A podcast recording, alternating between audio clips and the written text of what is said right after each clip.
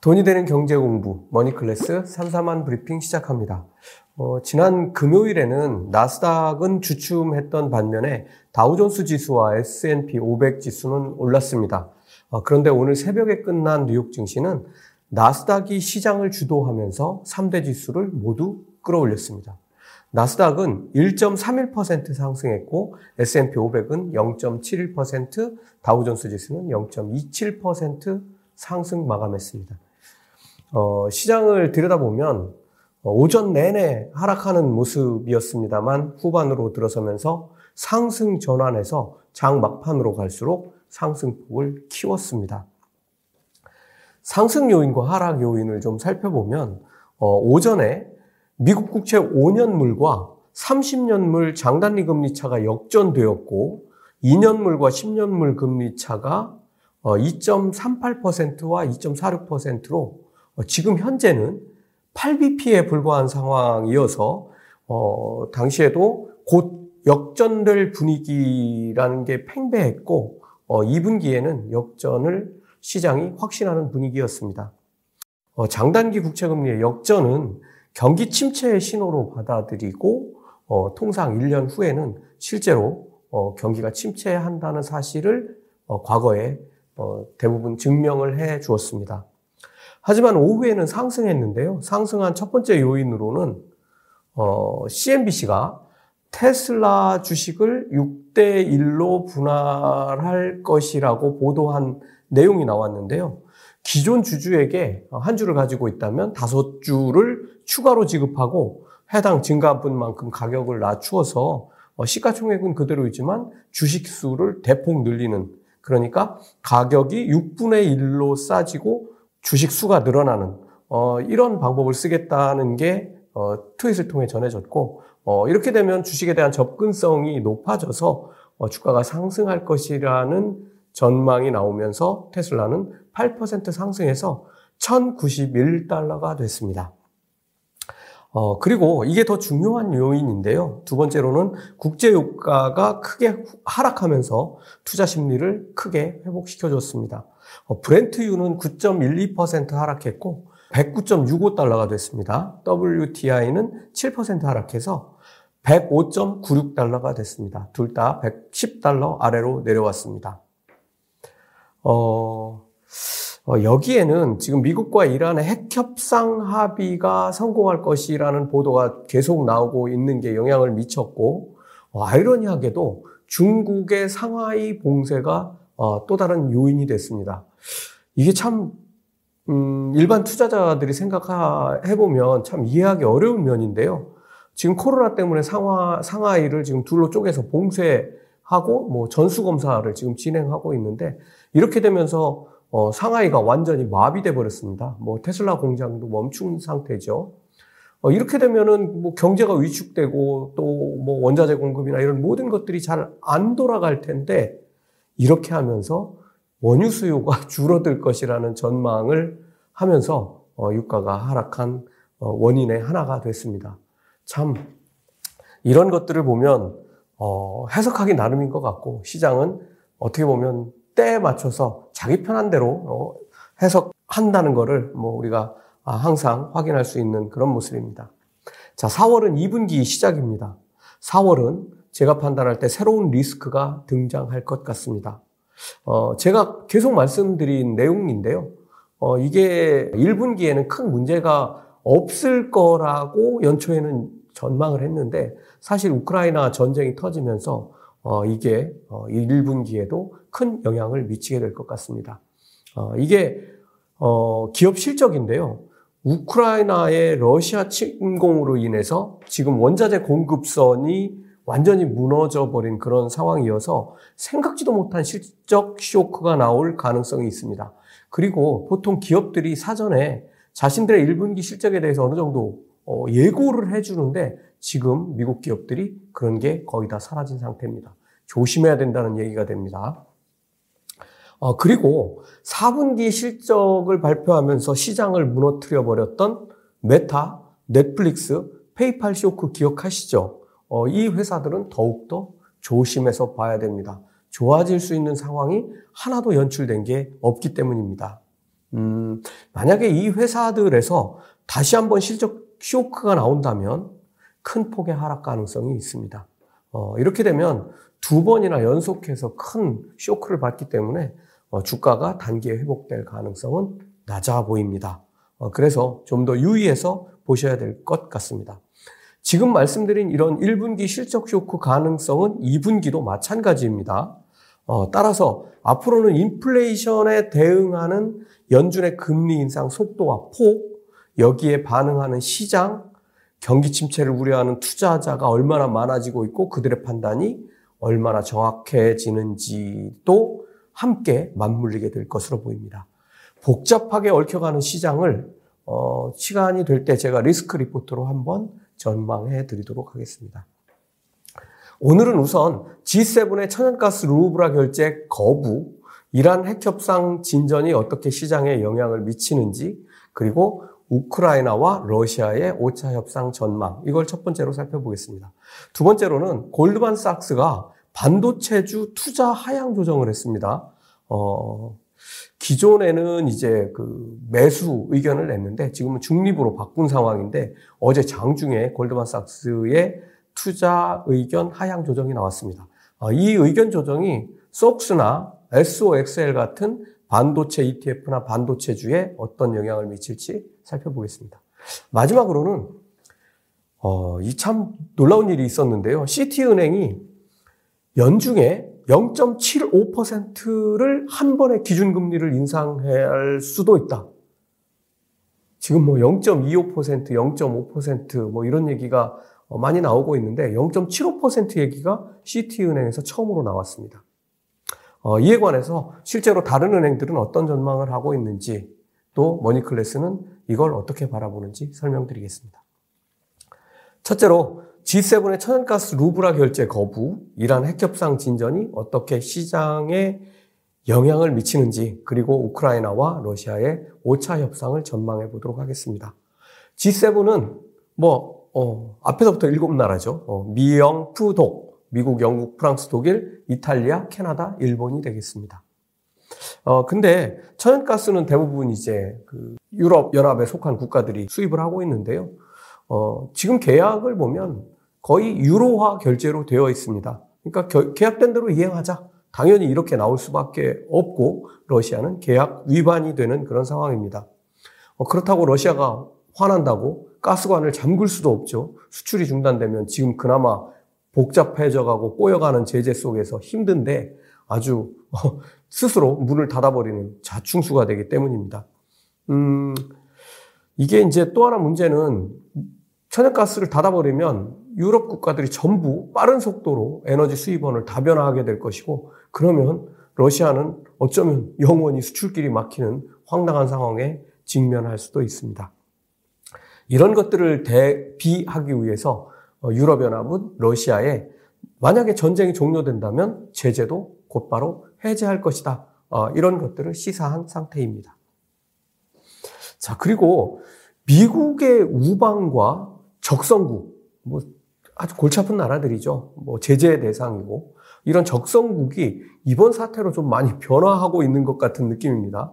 어, 뭐, 어, 실제로 이런 러시아산 천연가스와 원유 문제로 인해서 어, 이런 것들이 좀 크게 영향을 받고 있는데요. 어, 그동안 제재의 대상이었고 불편한 관계였던 이란과 베네수엘라를 지금 원유의 지렛대로 미국은 끌어들여서 활용하려고 하는 것 같습니다. 이걸 지금 둘로 나눠서 생각해 보면 첫째로 지금 이란과 미국은 핵 협상을 거의 마무리했다는 보도가 줄리어 나오고 있습니다. 만약에 이란 핵 협상이 이번 주 혹은 다음 주 초 정도에 타결된다면 시장에는 큰 호재가 될 것으로 보입니다. 원자재 특히 원유 공급을 엄청나게 늘릴 수 있는 새로운 존재가 등장하는 것이죠. 이렇게 되면 유가는 하락하고 어, 인플레이션 우려도 어느 정도 어, 상쇄해 가면서 시장은 큰 폭으로 상승할 가능성도 있습니다. 어, 반대로 지금까지는 친미의 편에서 항상 미국과 보조를 맞추던 사우디아라비아, 이스라엘, 인도, 멕시코 등이 러시아 제재에 이번에 참여하지 않았는데요. 어, 오히려 인도나 어, 인도 같은 나라를 들여다보면 러시아하고 밀착하면서 싼 값에 원자재를 지금 싹쓸이하고 있는 어, 그런 상황입니다. 전쟁이 종료된 이후에도 이들 국가와 미국의 관계 궁금하지 않을 수 없습니다. 29일 어, 우리하고는 시간차가 몇 시간 나는데요. 뭐몇 시간 안 납니다. 오늘 터키 이스탄불에서 우크라이나와 러시아의 5차 전쟁 종료에 관한 협상이 계속됩니다. 시작도 되기 전에 러시아는 진전 가능성이 없다고 일축해버렸는데요. 하지만 지금 전쟁 양상을 보면 러시아가 우크라이나 전쟁에서 계속 밀리고 패퇴하는 징후가 많이 보이고 있습니다. 어, 그런 상황에서 우크라이나는 러시아가 요구하는 중립국을 선포할 가능성도 있다. 이걸 포함하자라고 어, 협상 테이블에 올린 상태고요. 또 러시아가 집착하는 돈바스 지역 여기 두 개의 독립국가를 러시아가 승인한 상태인데 뭐 그쪽 지역에 대해서도 양보 협상을 하자. 어, 지금 이렇게 내비친 상태입니다. 어, 그리고 러시아도 지금 전황이 불리해지니까 돈바스에 집중하겠다 뭐 이렇게 선언한 상태인데요. 뭐 일부에서는 기만 전술이라고 하지만 전쟁이라는 측면에서 조만간 어, 우크라이나 전쟁이 멈출 수 있다는 희망을 갖고 어, 타결될 가능성에 기대를 걸어보는 것도 좋겠습니다. 두 번째 이슈입니다. 어, 어젯밤 제가 장을 들여다보다 깜짝 놀랐는데요. 골드만삭스가 반도체주에 대해서 투자 하향 조정을 발표했습니다. 아, 저도 이게 좀 놀라운 일이었는데 지금 반도체는 뭐 없어서 지금 쩔쩔매고 있는 상황이고 자동차 회사들은 전 세계에서 지금 공장을 돌려가면서 멈추어 세우고 있는 상황이고 또 그다음에 메모리 반도체도 지금 부족해서 뭐 가격 인상과 관련된 부분들 얘기가 계속 흘러나오고 있는 상황입니다. 뭐 그런 상황에서 어, 투자를 매수해서 중립으로 바꾸는 이런 뉴스가 어젯밤에 장중에 갑자기 나왔는데요. 음, 이렇게 될 때 머니클래스는 속스나 SOXL 같은 반도체 ETF나 반도체 주를 어떻게 봐야 할지 어, 생각해 본 결과를 말씀드리겠습니다. 어, 지금 골드만삭스는 반도체주 부족 사태가 부른 반도체 기업들의 호황이 내년부터 지금이 아니고요. 내년부터 해소되기 시작하면서 수요가 급감할 수 있다는 우려를 어, 담았습니다. 지금 미국을 비롯해서 어, 여러 나라의 반도체 공장 증설이 계속되고 있는데요.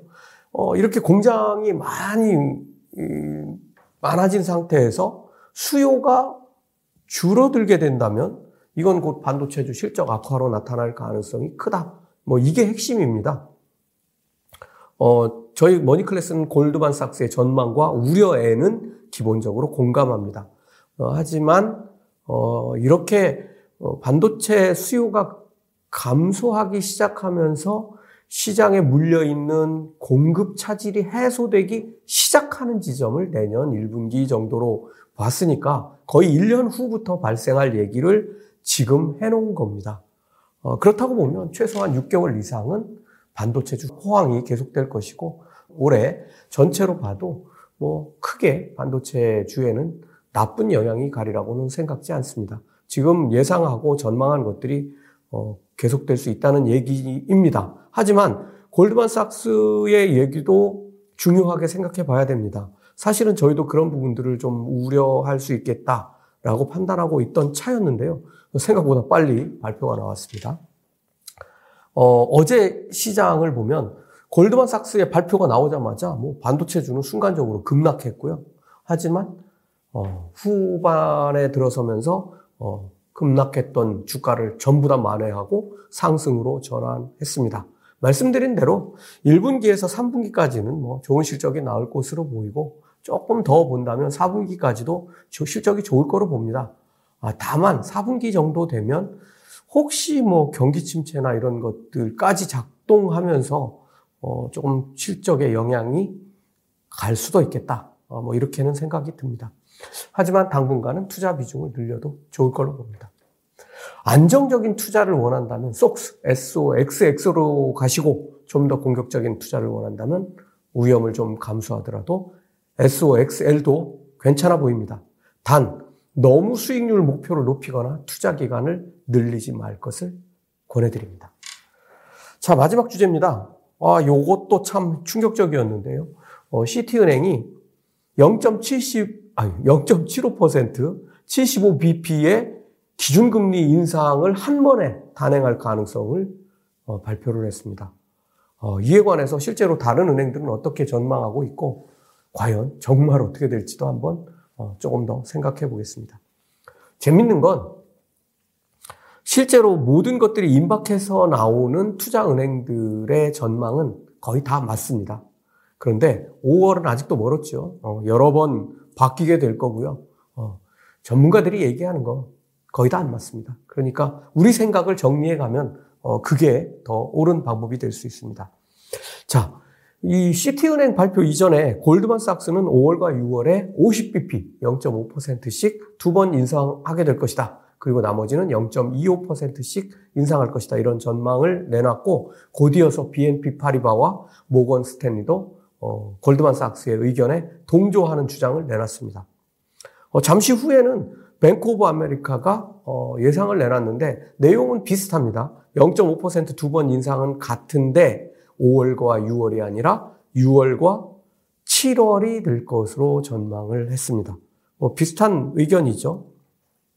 그리고 뱅크 오브 아메리카는 기준금리가 3%에 도달하는 2023년 5월까지 25bp를 계속 인상해 갈 것이라고 추가적인 의견을 냈습니다. 어, 그런데 어, 시티은행은 5월부터 네번 연속해서 0.5%를 인상할 것으로 전망을 했습니다. 어, 네 번, 여섯 번 남았는데 네 번을 계속해서 0.5%를 인상한다는 거죠. 네 번만 인상해도 지금 2.5% 올라와 있으니까 이미 2.25% 금리가 되는 거죠. 음, 그리고 뭐 10월, 12월 두 번 정도 남게 되는데 어, 시티은행은 이때도 0.5%를 인상할 확률이 크다. 인플레이션 수치가 낮아지지 않는다면. 어, 이런 또 놀라운 얘기를 추가적으로 했습니다. 그러니까 시티은행 얘기는 연준이 원하는 만큼 인플레이션 수치가 낮아지지 않는다면 앞으로 여섯 번 내내 0.5% 금리 인상을 할 것이다. 이것만 해도 3%죠. 그리고 지금 벌써 0.25% 인상한 상태니까 결국은 3.25%가 된다는 얘기입니다. 그리고 어쩌면 인플레이션 수치가 지금처럼 이렇게 높게 나온다면 단박에 0.75%를 올릴 수도 있다. 아, 이렇게 경고를 했습니다. 음, 이렇게 되면 적게는 연말에 2.75%에서 3%보다 훨씬 높은 기준금리가 등장할 가능성이 있다는 게 지금 은행들의 설명입니다. 어, 좀 쇼킹한데요. 갑자기 전부 다 나서가지고 빅스텝의 연속 금리 인상을 전망하고 있습니다. 그러면 반대편도 한번 들여다봐야죠. 금리 인상의 저해 요인들은 무엇일까? 음, 저는 가장 중요한 변수 중에 하나가 경기 침체라고 봅니다. 이거는 금리 인상을 못하게 하는 가장 결정적인 변수가 될 텐데요. 소비가 둔화하는지, 고용이 그대로 유지되는지, 기업 실적은 잘 나오는지를 우리가 잘 들여다보면 되겠습니다. 아마도 이제 3월 어, 거가 이제 4월에 계속 나오게 될 거고요. 지금 뭐 2월에 이제 중요한 지표들도 나오고 있는데, 어, 여러 가지 뭐 실업률이나 뭐 고용률 이런 것들 보면 아직은 어, 침체의 조짐은 전혀 보이지 않는 것 같습니다. 어, 한번 여기까지 생각했으면 한 발 더 나아가 보는 것도 좋을 것 같습니다. 과연 인플레이션이 둔화하는 지표가 나올 수 있을까? 아까 유가가 갑자기 많이 하락할 수도 있다. 이란 핵협상 합의라든가 어, 뭐 이런 것들, 뭐 베네수엘라까지 합쳐지면 더 커지겠죠. 어, 이렇게 되면 금리 인상도 속도를 조절할 수 있게 될 겁니다. 전쟁마저 곧 종식되고 전쟁 이전으로 돌아가게 되고 그러면 러시아의 원유나 천연가스 공급도 다시 차질 지금 뭐 차질이 벌어진 건 아닌데 뭐 다시 정상적인 상황으로 100% 돌아간다면 뭐 이란이나 이런 쪽에 원유가 추가되는 상황이 되니까 어, 우리가 한번 생각을 바꿔봐야 될 상황이 올 수도 있습니다. 하지만 만약 인플레이션이 엄청나게 높은 상태에서 성장은 둔화하고 금리를 계속 급속하게 올리게 된다면 어떻게 될까요? 이건 경기 침체가 순식간에 심각해질 수 있다는 얘기도 됩니다. 연준은 뭐 이런 상황들을 다 놓고 고민할 테지만 연준이 뭐 매번 맞는 건 아니니까 우리도 같이 경계의 눈으로 봐야 될 것 같습니다. 이제 곧 2022년에 2분기가 시작됩니다. 1분기에는 그동안 우려하던 주가 폭락을 한번 경험을 해봤습니다. 어, 뭐 장중 기준으로는 우리가 나스닥 기준으로 거의 뭐 22% 이상 어, 하락하는 경험을 했고, 뭐 이거는 22%는 평균이죠. 실제로 폭락한 기업들 보면 10분의 1 토막 난 기업들도 있습니다. 어, 그리고 3월 말에 거의 와서야 반등을 모색했지만, 어, 2분기는 반등을 지속하기보다는 주가가 상승하기 어려운 환경이 만들어질 것으로 보입니다. 세계 경제가 어디로 갈지 저도 잘 모릅니다. 어, 이건 경제만의 문제도 아니고 정치, 외교, 뭐 전쟁과 같은 이런 모든 문제가 복잡하게 얽혀 있는 골치 아픈 문제입니다. 그리고 적어도 5월에는 어, 지금 상황으로서는 최소 0.5%의 금리 인상 쇼크를 한 번은 경험을 해야 될 것 같습니다. 현명하게 미리 대비하는 방안을 조금씩 찾아야 되고 만약 상황이 악화되는 조짐이 나온다면 어, 2분기에는 투자를 한번 중단해 보는 것도 검토해야 되지 않을까 어, 이런 상황을 생각해 봅니다. 여러분들도 어, 자신들의 투자를 한번 돌아보시고 어, 깊이 있는 생각을 한번 해보시기 바랍니다. 머니클래스 마칩니다.